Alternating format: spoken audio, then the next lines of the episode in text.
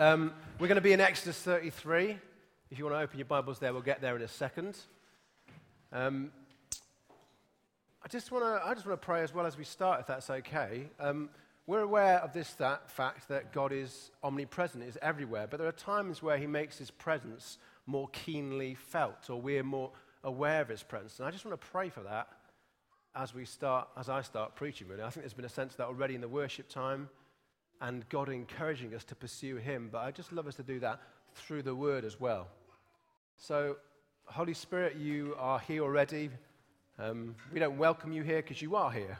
We ask you to move amongst us this morning, this afternoon. I pray you'd give us the ability to, to know your voice, increase our awareness of your presence. Come and work amongst us this morning. Come and reveal Jesus to us, that we may fall in love with him even more than we already are. And if we don't yet know him, that he will become our Savior today. Amen. Life is full of difficult choices and decisions. If you're a student here, you have made the decision to study a certain subject in Sheffield. Now, I can't tell you whether the choice about the subject was right, but you've chosen Sheffield, God's own city. That was a good choice.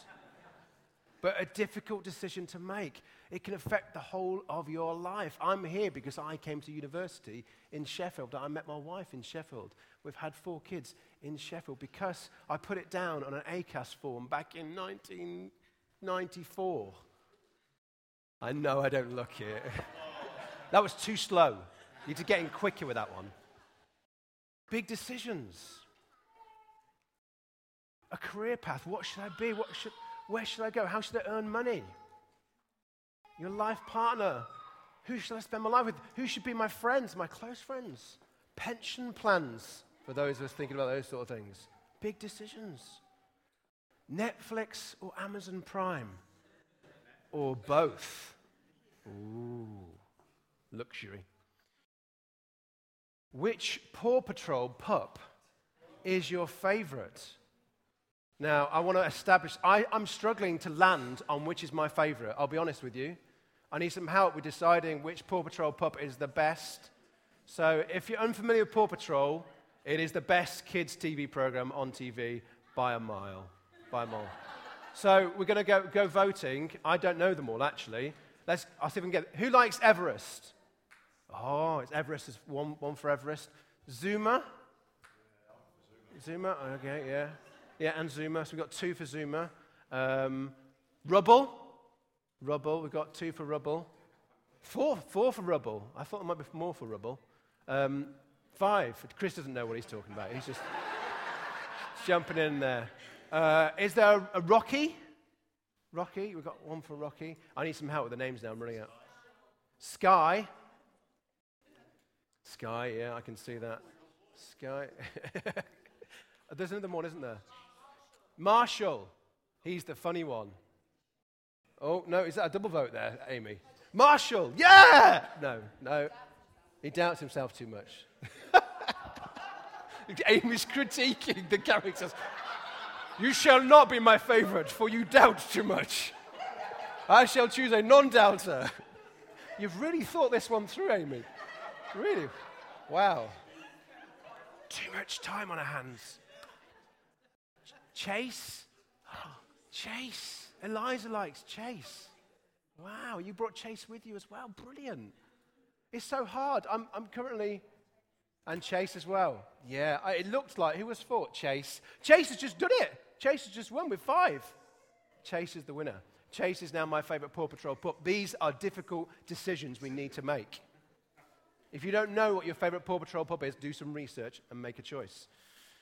The most difficult decision I have ever observed is in the context of Build a Bear. If you're unfamiliar with Build a Bear, it is a whole shop of decisions. There's a whole shop, a whole. Right, so this is a Build a Bear. If you're unfamiliar, this is a build. Every bit on here is a decision. And the first decision you have to make is what sack like, em- empty void of a bear you want to fill with fluff. Now, Isabel, hello, Charlotte. this is Isabel's. She spent an hour choosing the body. It's a difficult decision, an hour to choose that. Another hour to choose all the accessories. She has a night time. Is, is it these pajamas or daytime?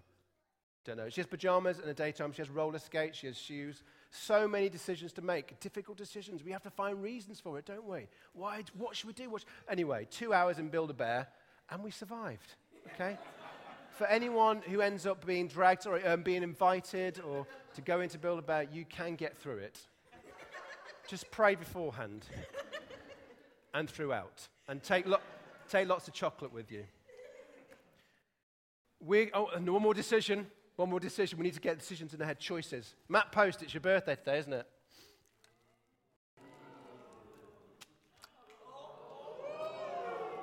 What's the gonna be? You've got to make a tough decision for a present. This one. Uh, there you go. You may open it. This is what he could have won. a potato! happy birthday! Nothing says happy birthday like a potato. Anyone want a potato, Ingrid? Yeah, there you go. happy, there you go. Happy birthday.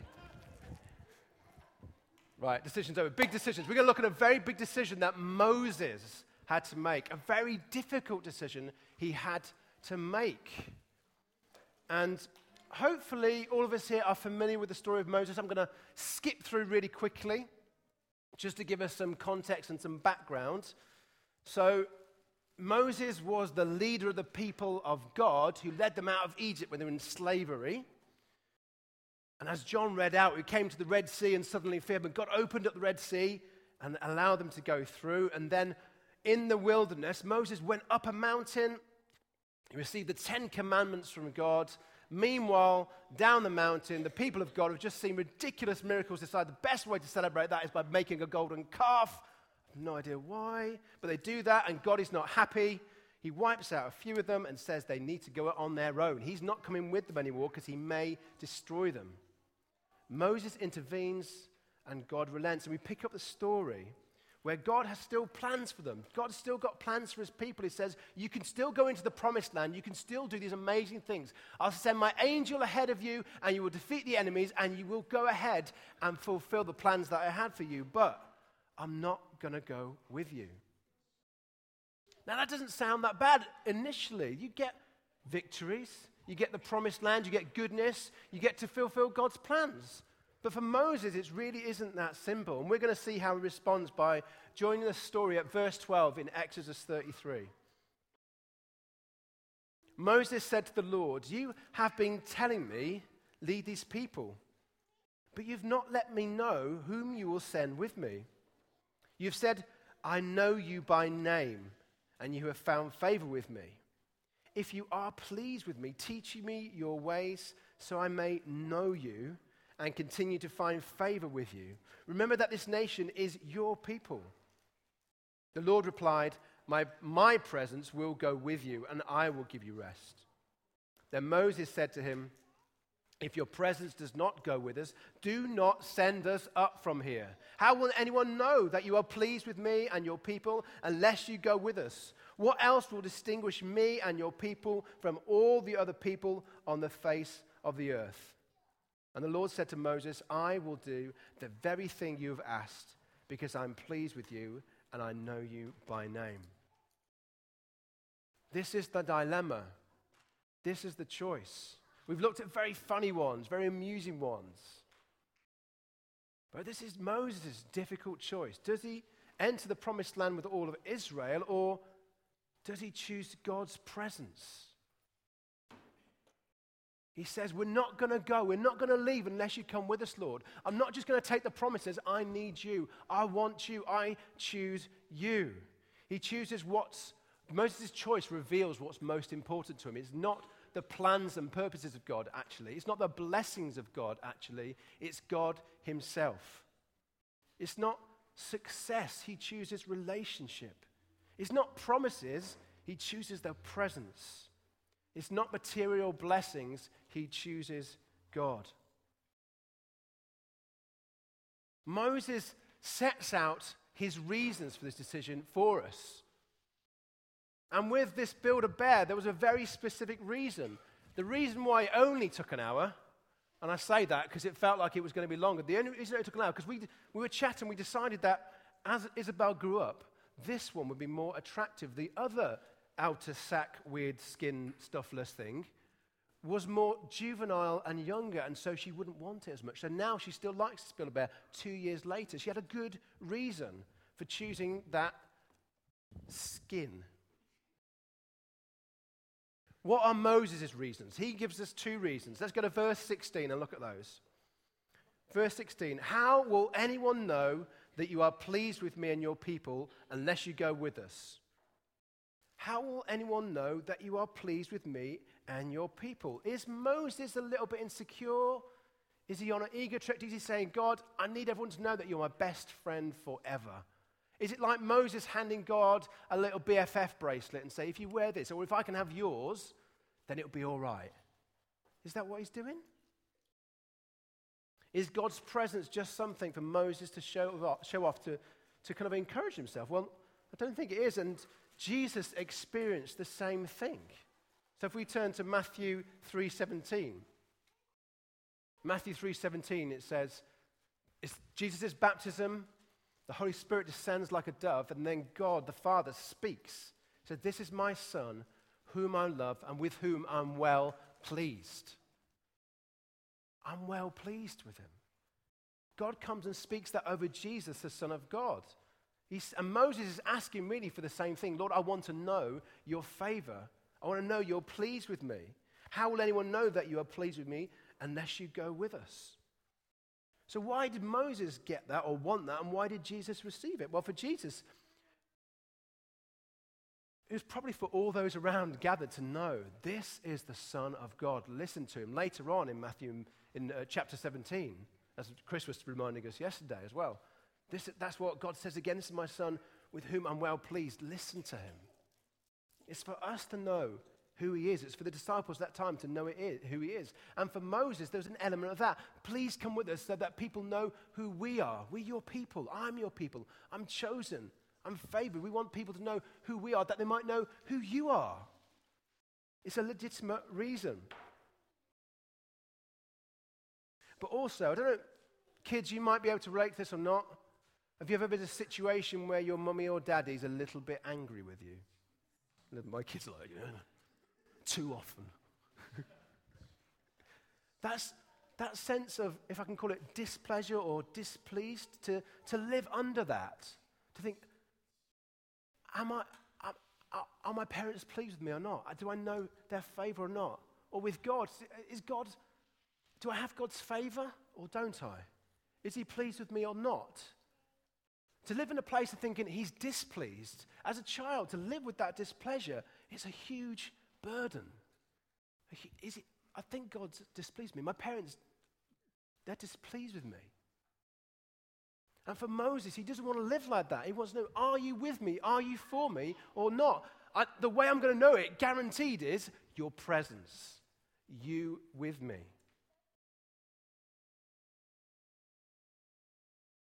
To pursue God's promises but not have God, it just wasn't going to work for Moses. It's not good enough for him. He needs God's favor, and therefore he needs God's presence. The second reason what else will distinguish me and your people from all the other people on the face of the earth? I find this a fascinating, fascinating bit here because as we just reviewed, Moses has just been up the mountain. He's received a massive download from heaven of all the things that are to make the people of God different the Ten Commandments, the civil laws, the sacrifices and atonements, the tabernacle, the priesthood. Huge, huge things that God says that my people will be like this. They'll be totally different to other nations. That is a God given privilege. That information they've got, as they live by that, would make them different. It would distinguish them. But Moses is saying that's not enough to distinguish us. What else will distinguish me and your people from, all, from the other people on the face of the earth? We think all these things, Moses. He said, no, no, no, it's not enough. The main thing that distinguishes the people of God is the presence of God. We may have, if you like, a higher moral code. We may have community. And these things make us different. But actually, it's the presence of God that is the primary difference. And we'll come back to that a bit more later.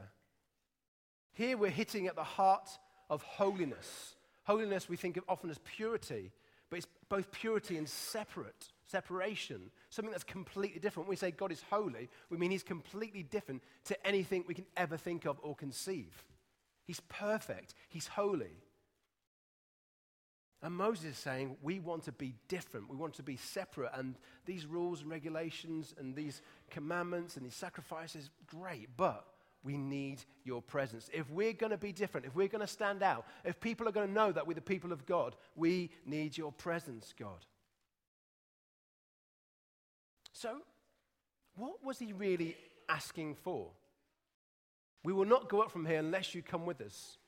And God says, Your pres- My presence will go with you. What is He really asking for? Let's skip back a little bit in Exodus 33 to verse 7. Now, Moses used to take a tent and pitch it outside the camp, some distance away, calling it the tent of meeting. Anyone inquiring of the Lord would go to the tent of meeting outside the camp. And whenever Moses went out to the tent, all the people rose and stood at the entrances to their tents, watching Moses until he entered the tent. As Moses went into the tent, the pillar of cloud would come down and stay at the entrance while the Lord spoke with Moses. Whenever the people saw the pillar of cloud standing at the entrance to the tent, they all stood and worshipped, each at the entrance to his tent. The Lord would speak to Moses face to face, as a man speaks with his friend. Then Moses returned to the camp, and his young assistant Joshua, son of Nun, did not leave the tent. What was he asking for? The pillar of cloud was God's presence for the people of God. It leads them through the, wilderness and through the desert. And when Moses goes to the tent of meeting, the pillar of cloud came down. There was a sense of that being the presence of God, but it's not just that. Meeting face to face, like one speaking to a friend. Meeting face to face, like one speaking to a friend. What's the presence of God? Intimacy and relationship with Him. Moses had spent time face to face with God, so in some senses, he was best friends forever. He'd been with God, he was a friend. God spoke to him in a particular way, and nothing compares to this. We really read this in Philippians 4, Philippians 3. Paul says this I compare everything. I uh, sorry, let me start again. I haven't got the verse reference, but it's all right. Everything is rubbish compared to the surpassing greatness of knowing Christ Jesus, my Lord. Everything is rubbish. That is our sanitized English version. The word actually means dung. Everything is poop compared to the surpassing greatness of knowing Christ Jesus, my Lord. Moses had come to this point. Paul's comes to this point. He says, everything else, the promises of God, the plans of God, the purposes of God, I choose the presence of God over those things. I choose the person of God over material blessing. Everything is counted nothing. Everything is rubbish. Everything is done compared to the surpassing, the greater thing of knowing Christ Jesus, my Lord, Paul says. And that's what Moses gets. Let's just skip again. Exodus 34, verse 29. Moses continues to meet with God. And verse 29 says this When Moses came down from Mount Sinai with the two tablets of the testimony in his hand, he was not aware that his face was radiant because he had spoken with the Lord. Grace, have you got your glowworm? Are we familiar with these? I've brought this one out before. He's made a venture upstairs at one point in time. This is a glowworm. Anyone aged 30 to 40 will probably have owned one at some point in time. This is, this is inherited for our girls. if you expose this to the light, it glows. If you spend time with the light in the darkness, it glows. And Moses is a little glowworm for God. He spends time in the light, he spends time with God, and when he comes down, his person is changed. The level of intimacy in his relationship means his physical being alters. He glows, he shines. This is a man who sought the presence of God, and God said, Yes, you can have it. And what happens? His physical appearance takes on luminosity, becomes neon, whatever you want to express it. He glowed. That's what God did for him. So when we ask, what was Moses asking for? He was asking for relationship with God, deep intimacy with Him. Not an abstract concept of the presence, but God Himself.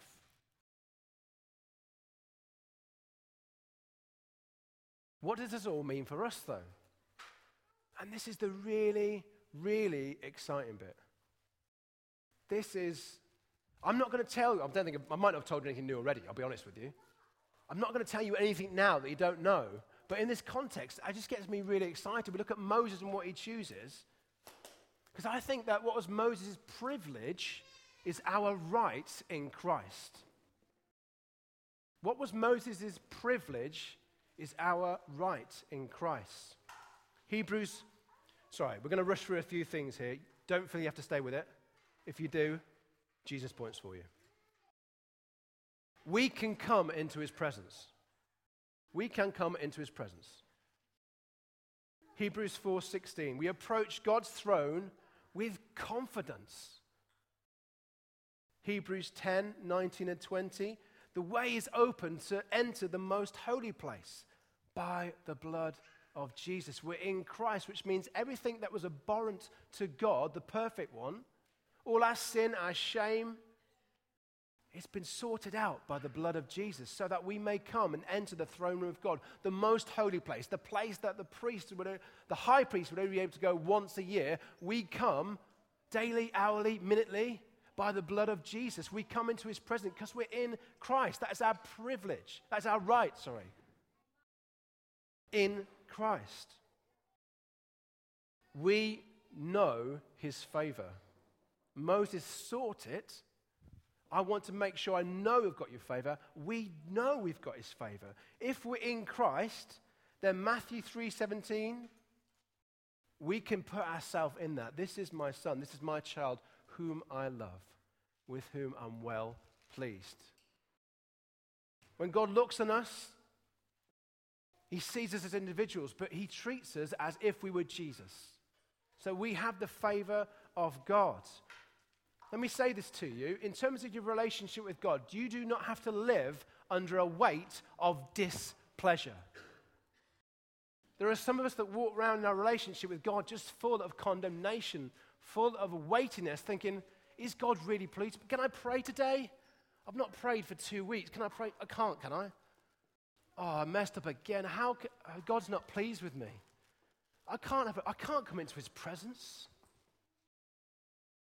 if we're in Christ, we approach the throne room knowing we have God's favor because of what Jesus has done for us. And yes, sin matters, so we deal with it.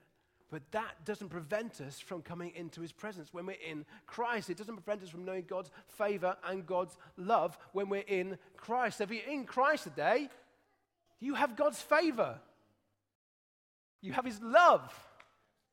Of His grace, you have Him in your corner. He's for you, He's not against you. It means that when life challenges come against you, you're not saying, oh no, God's no longer for me. Like Jules prays out, you say, well, if God's for me, there's nothing against me. Nothing can stand. We're conquerors. And the enemy seeks to convince us otherwise. But we come back to the word and we tell the enemy where to go because we believe the word of God, not what he says. Let's flip to Romans 8 for one of the best passages in the Bible from my point of view. And we're going to go from verse 11. We'll come, well, lots of the whole chapter. We're going to be in a few bits in the chapter, actually. Romans 8 11. Let's go there first. if the spirit of him who raised Jesus from the dead is living in you, now that's out of context. He's leading to another point, but the point I want to make from this if, well, if he's living in you, then he'll raise you. But the point is, he's saying that he does. The Spirit of God does live in you. The whole point of this passage is that you've been filled with the Spirit. He lives in you. Now, we had the privilege of Terry Virgo and Wendy Virgo coming recently, and Terry and Wendy resided in the Charts house. What a privilege, what an honor. They resided. It's amazing to have that wisdom and years of experience to ask questions and to draw on. It's nothing. It's not on the same scale as the fact the Holy Spirit resides in us. Now, don't ask me to explain it in a physiological sense or a spiritual sense. I read it in the Word of God and I believe it. The Spirit of God, if we're redeemed, if we've called on Jesus as our Savior, if we've given our lives to Him and said, He's my Lord, I'm going to follow Him, the Spirit of God resides in us. Just, just a little think about that. The eternal God who spoke the world into being, who pre existed time, and will live forever in some way that we don't understand, resides in us by His Holy Spirit. Moses is like, I need the presence, Lord. I need the presence. Oh, he resides in us. Wow. Staying in chapter 8, verses 14 to 16.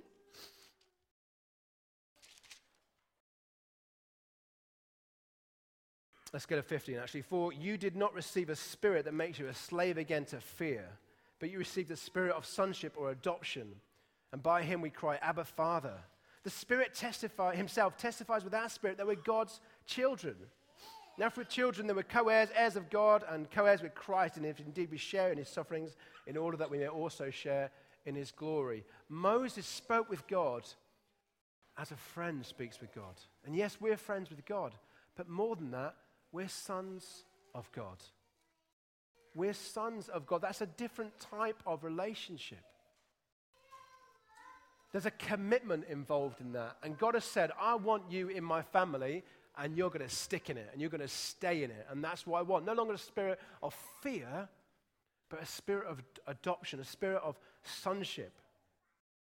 The relationship has been cemented. You can't be unsunned. You are a son. What else does it mean for us? We're also called to be different. We're also called to be separate from the world. Romans 12, 2. Get your jelly molds ready. Get your jelly molds ready. If you saw Facebook this morning, you've got a jelly mold. Don't worry if you haven't. I've got a spare one. If, you, if you're a child, you haven't got a jelly mold. Do you want a jelly mold? You have a jelly mold. Have a jelly mold. It says this in Romans 12. Jeff's brought his. I know, I know, it's brilliant. Jeff, you can demonstrate this sitting where you are. You don't have to go. It says in Romans 12, do not be conformed to the pattern of this world. Instead, be transformed by the renewing of your mind. We're called to be different. This is what the world tries to do. It tries to stuff us into its mold.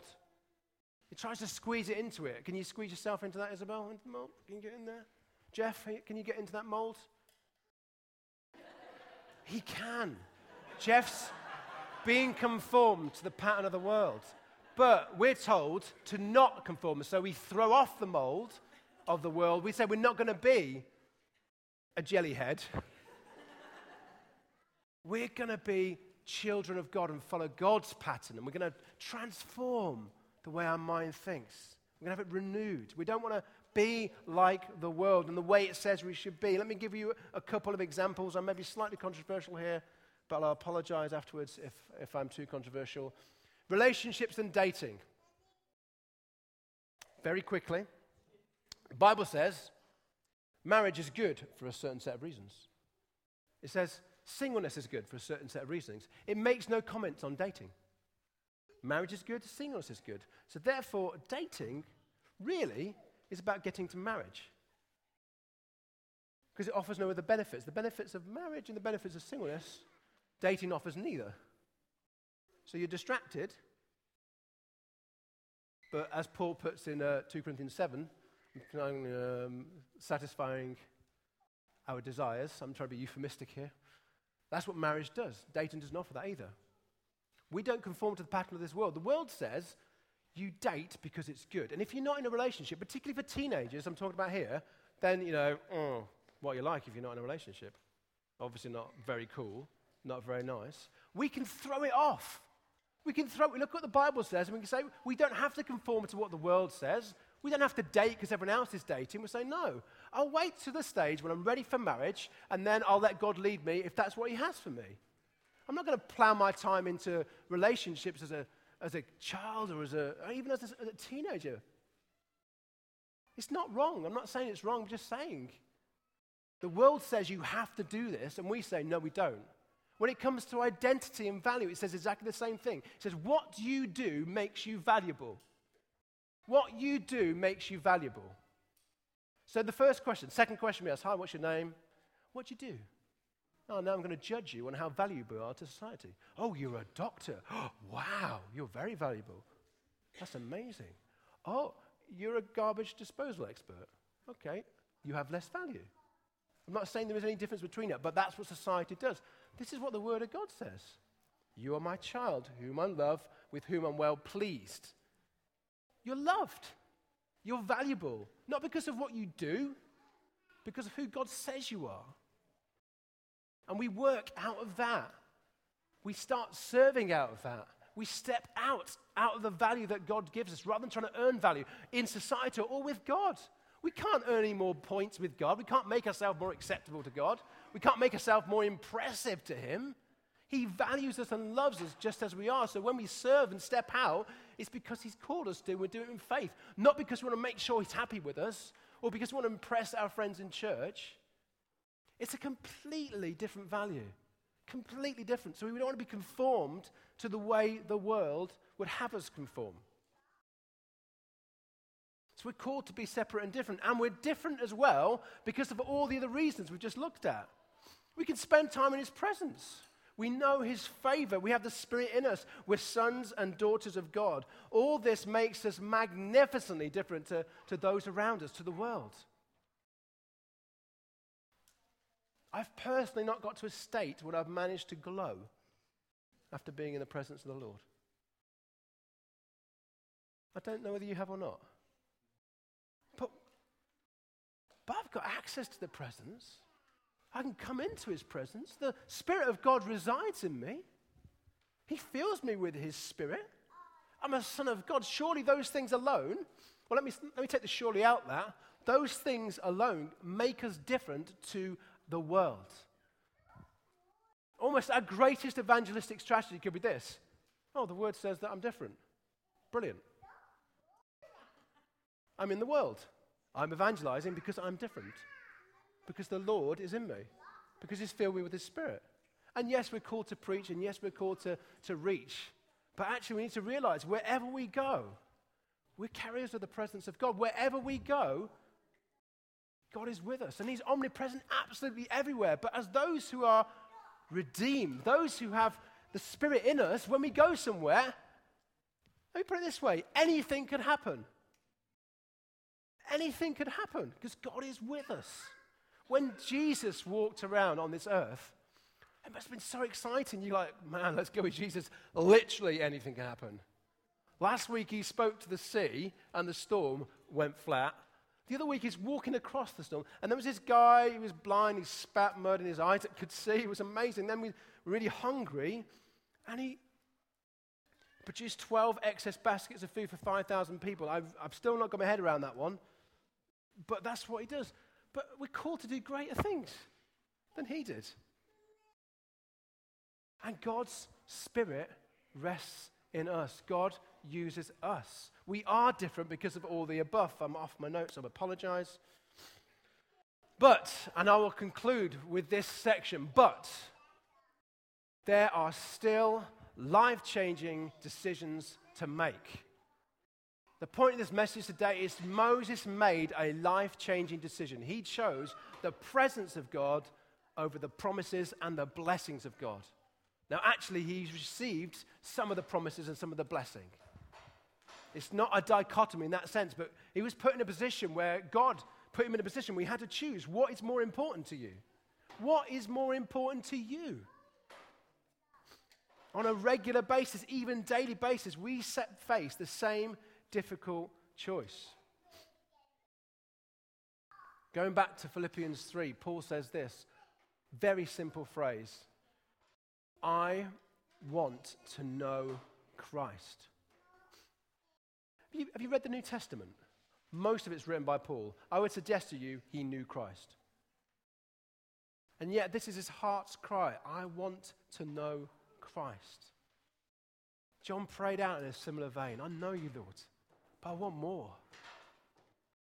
I want to know Christ, Paul says. Is that our passion? Is that primary for us? Is that the most important thing for us, knowing Jesus? What are you hungry for? Have you tasted and seen that the Lord is good and therefore had your appetite whetted for what is most important in this world and forever? Kids, what's really important to you? Paw Patrol, of course. Of course. But let me say this to you, right? There's nothing more important than God. And you'll spend your life checking a few things out and working out if that's true or not, but it is true. And you'll try things to see if it makes you happy. And at Christmas, you get all the presents, you think, that's going to make me happy. And then you'll have certain friends, I want to be friends with them, that'll make me happy. And those things aren't wrong or bad. But actually, the only thing that will ever make us truly joyful, truly satisfied, is God and going after Him with all our hearts and all our lives. Students, such freedom, such opportunity. The world's your oyster.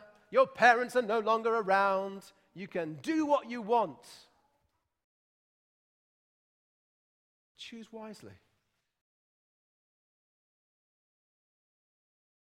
Choose like Moses chose. Choose to pursue God wholeheartedly. That doesn't mean you won't get involved in other things, of course not. But what are you going to seek to satisfy your soul? High grades? It's not going to do it. Be diligent in your work, of course, but that's not going to satisfy you. Loads of friends, not going to satisfy you. Romantic relationships, they're good, not going to satisfy you. So many things that the world would say this will satisfy, and they're gifts from God, but He alone will satisfy you. Moses knew this and he chose it. For the rest of us, perhaps our lives are a bit more busy and regulated, and the challenge for us is actually to get out of the busyness, to get out of the distraction, and make sure that we are making that decision Moses made and say, You are the most important thing, God. Busyness of life and responsibilities can detract from our relationship and living radical lives for Him. But let's make sure we're putting this in our hearts that we want to pursue Him wholeheartedly. Or as I phrased it to the interns when we were doing the training recently, are you spending unrushed time with Jesus? I've got to challenge myself on that. Am I spending unrushed time with Jesus? Am I pursuing Him fundamentally and foremostly. As a church, there's implications as well, which I haven't particularly got time to delve into in terms of core groups and meetings and teams and projects and those sort of things about the presence of God and the importance of that.